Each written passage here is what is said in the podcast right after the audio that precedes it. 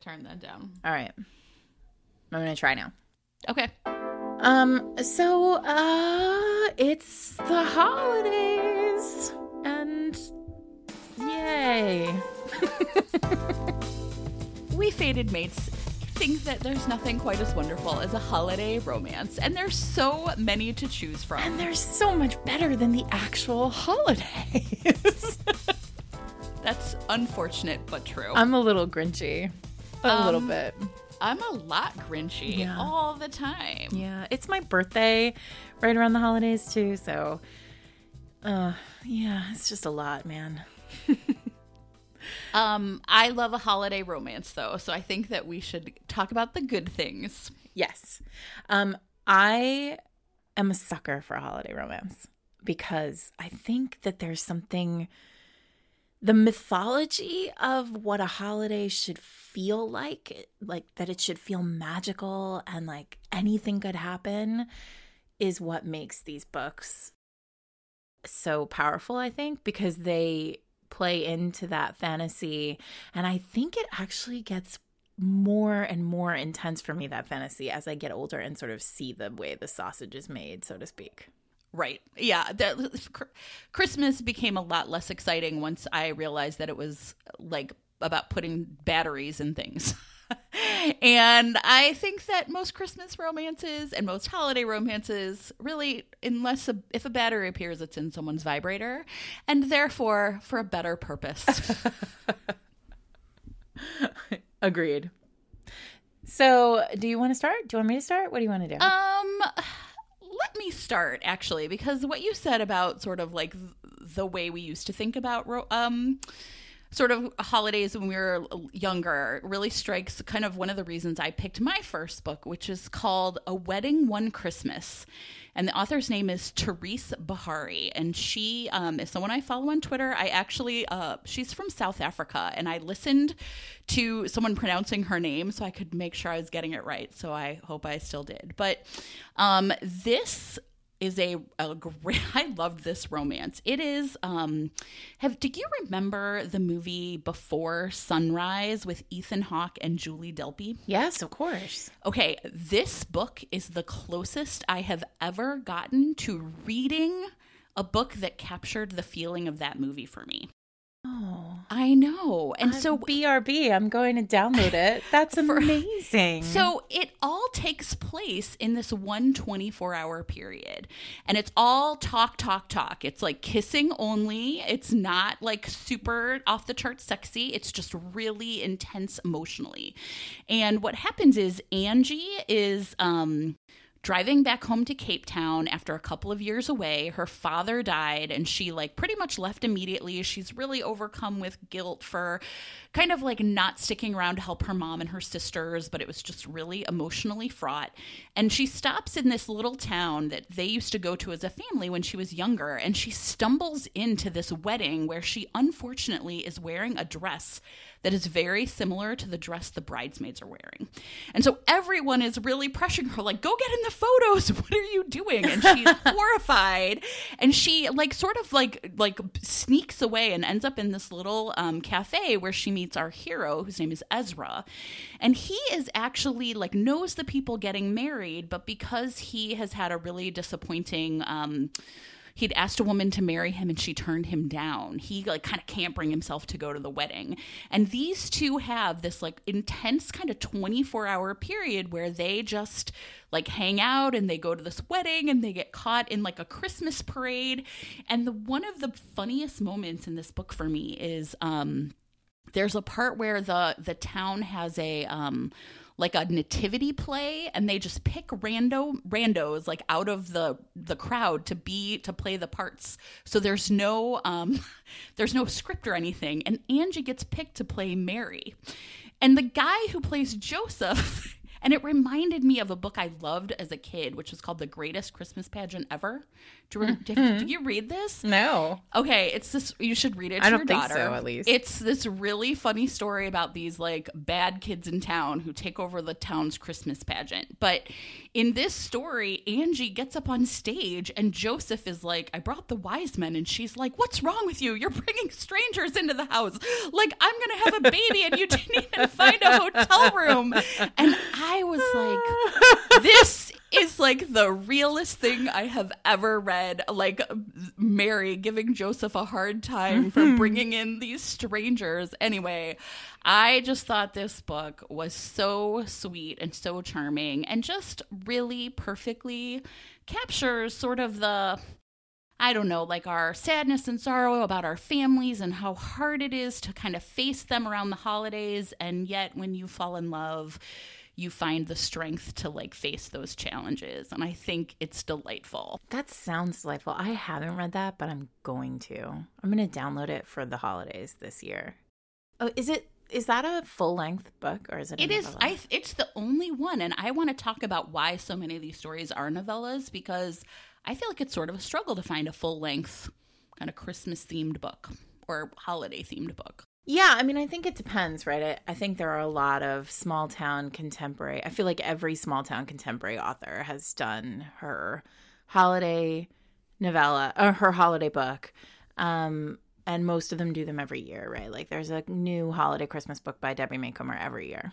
But I do think that novellas, I think novellas lend themselves really well to the holidays, especially to Christmas, right? So, um, and but really to everything I think about, um, there was a an anthology of um, Hanukkah stories that came out a few years ago, um, and I think the part I think there are a few things. One, I think novellas tend to really only work if the two people did not, um, if the two people know each other at the beginning of the book. Right? So the holidays kind of lend themselves to that naturally because you're going to be like in a space with a family or with people who you know. Um, and then, like I said before, there's this sort of magical influence, this kind of faded mates style experience where like these two people are thrust together at the holidays. Um, and they already know each other, and maybe they hate each other, hated each other, or maybe it's like best friend's older brother, or you know, sister's best friend ho- home from the holidays, or home for the holidays from school, like whatever it is. It sort of thrusts people into proximity. I think there are things like snowstorms that happen over the holidays traditionally that can lend themselves to this. But actually, the reason why I think holiday romances and holiday novellas are so perfect and why they work so well in short form is because traditionally, for those of us who do write romances regularly and long form romances regularly, a holiday novella is a place where we can um, give people a glimpse at the world that they have been seeing and maybe a character who wouldn't necessarily get a full book. Oh, that's such a good point. So I think the the book that I want to talk about is an old school romance for me. Um, so for the future, because I know I'm going to use this term over the course of you know the entire podcast, but for me, old school. When I say old school romances, I'm talking about romances that were written before the year 2000. And someday we can talk about why that's the year. I don't think it's arbitrary, but we'll get there sometime. Someday we'll talk about it. Maybe we'll do an old school interstitial. definitely would love that. But since I was like 15 or 16, I have read this particular anthology called A Holiday of Love. Um, in back in the day, Pocket, which is a division of Simon and Schuster, um, it, it would produce once a year a kind of four author anthology, and it was always at Christmas, and it always had like ivy or like or holly or bells or something on the cover and it had like judith mcnaught in like the biggest font possible and jude deveraux in like the biggest font possible or linda howard in the biggest font possible and then it would sort of then there would be two other authors who were either who were either very well known and just not as huge as mcnaught devereaux howard or not well known at all. And it was sort of the fourth author was usually very much not well known and so it was really a way to boost her visibility um, for in this particular case historical romances anyway a holiday of love um, does what I was talking about with these sort of famous favorite characters or favorite families.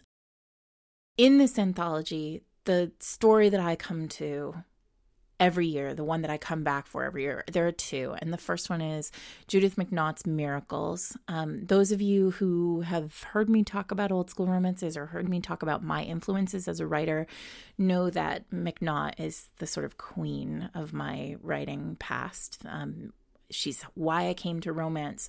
She's why I loved romance. And when I write, I try very hard to channel the way she makes me feel in text. Um, Miracles is also an epistolary love story. Um, oh, interesting. Interestingly, not between the hero and heroine. Um, the heroine is trying, she's young and she is supposed to be married and she's. Um, she doesn't want to get married, and so she decides she's going to find somebody to help her ruin herself. Um, and she finds this kind of rakish guy at a ball, at a holiday ball. And um, she intends to just ruin herself by like dancing three dances with him or like drinking too much champagne and like going out into the onto the balcony with him, like just enough to make her no longer perfect. And he's so drawn to her, he ends up taking her back to his bedroom and um, they're having they have this like intense emotional moment and somebody knocks on the door and it's her mother and her mother is like you've been caught. You have to get married. Oops. and he is livid livid because he believes she's trapped him. She did this on purpose. And so he marries her and then he brings her to his house in the country and leaves her there oh and I hate them and I love those stories. I know, I know. He's so mad.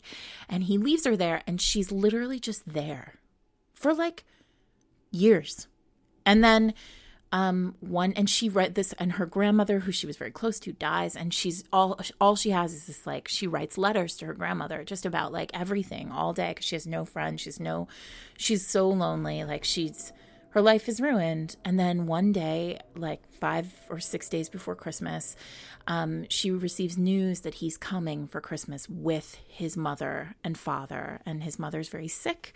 And her last wish before she dies is that, like, he proof that he'll that he's happy. So he comes. It's a little bit of a fake relationship story too, because he comes to the to the house for Christmas and basically says, "You have to love me." You have to pretend that you love me for Christmas, the week.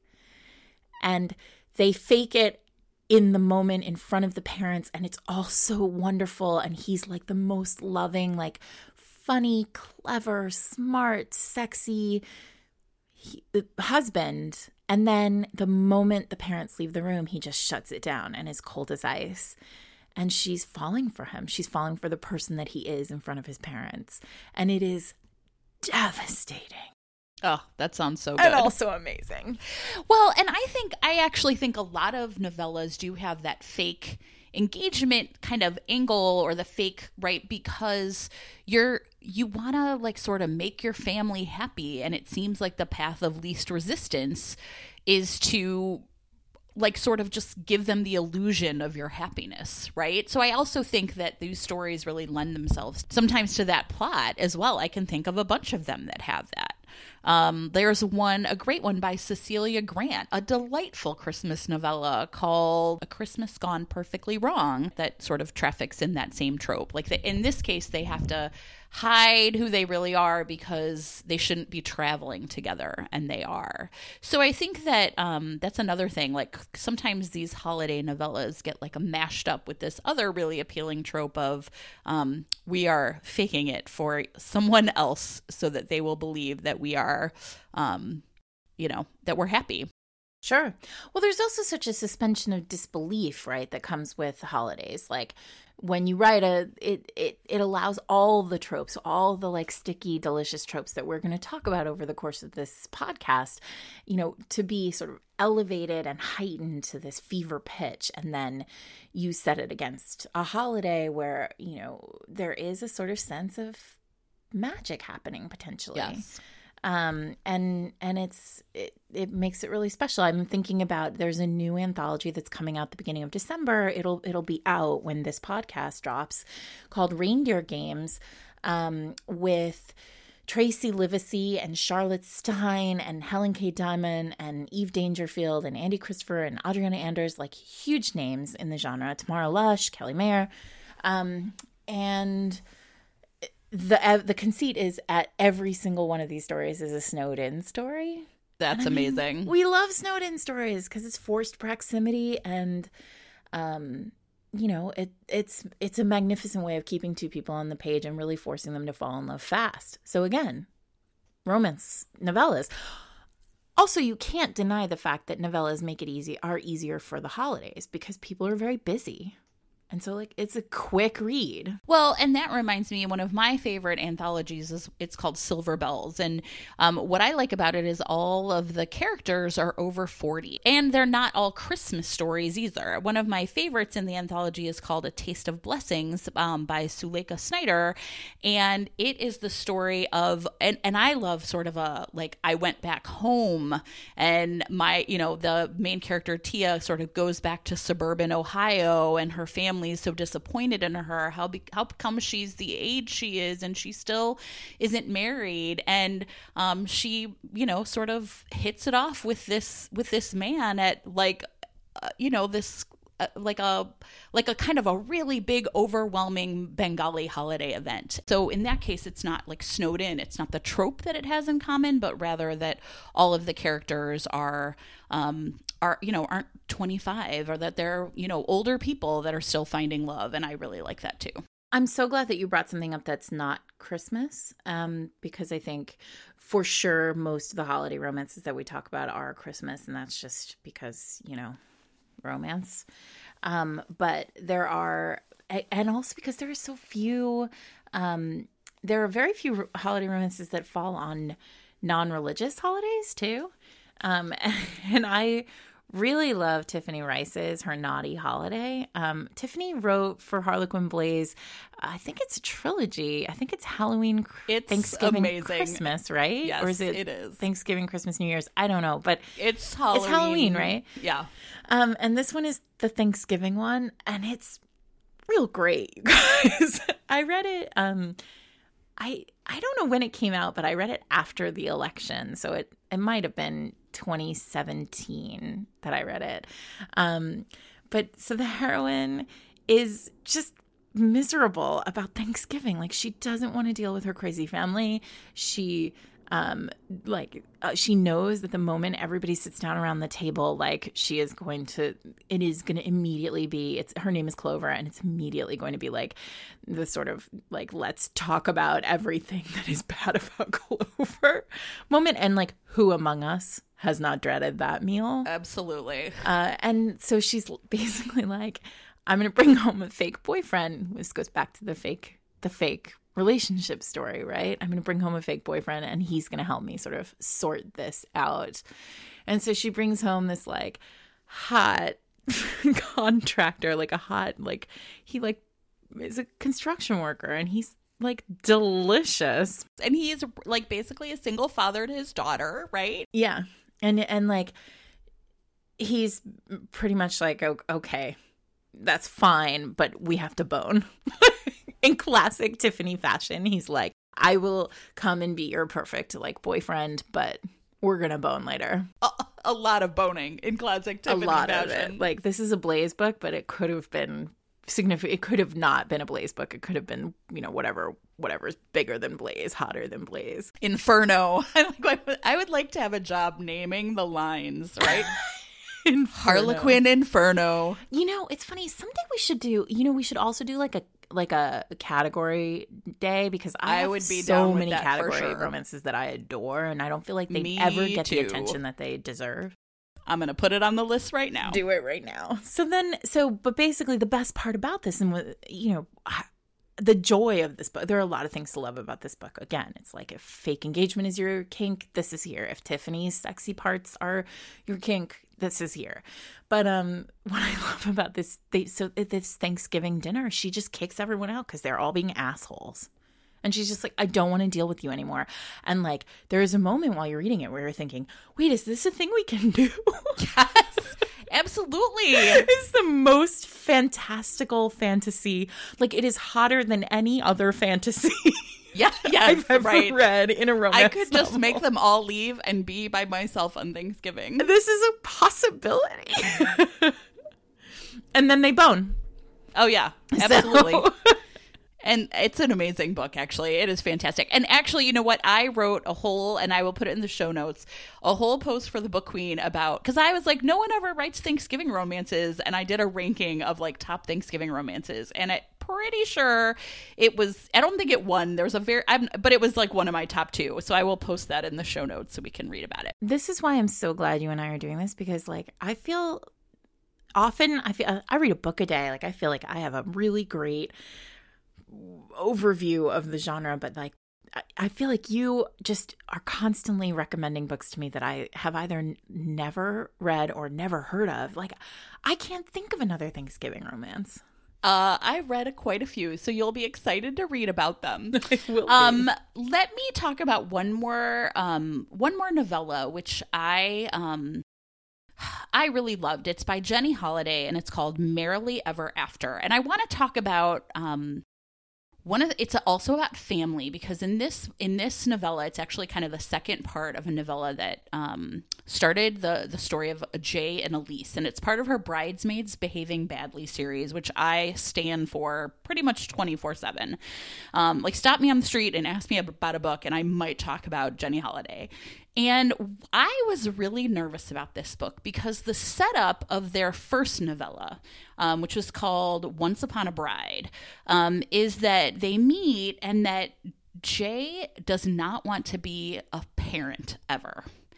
And that she thinks she can't have kids. She has a really bad case of endometriosis, which is one of the first, one of the few novels I can think of where like a woman's menstrual cycle plays such a huge role, and it's like such a big part of our lives, and it just isn't a big part of romance and um, it's debilitating. And so she doesn't think she can ever get pregnant. So they they they get married and they're going to move on. And and it's clear though that she really is sad about this, that she'll never be a mother.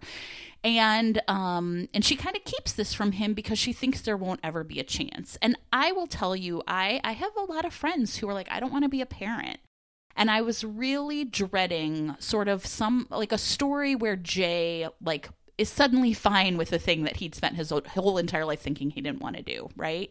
So this book starts with her kind of miraculously becoming pregnant and um and they're married. So it's also I love a romance that deals with a couple who's already in a relationship facing a new challenge. And I really was kind of worried that I would think like, oh, this it's just like magically fixed, and it didn't feel that way at all. Um, I think that it really shows that like people change. Um, that in a marriage you're going to face an unexpected choice or crisis or something's going to happen that you didn't expect to happen and how you each deal with it and then how you deal with each other dealing with it is a really big part of believing that a couple can truly have an HEA. And um, I just thought this this book was so wonderful. And the Christmas part is, you know, like that that um Elise just keeps like wishing that it would snow, that somehow like they'd and you know what she's really wishing for is that like kind of magical dusting that's gonna like fix all this. But instead it's their like hard work.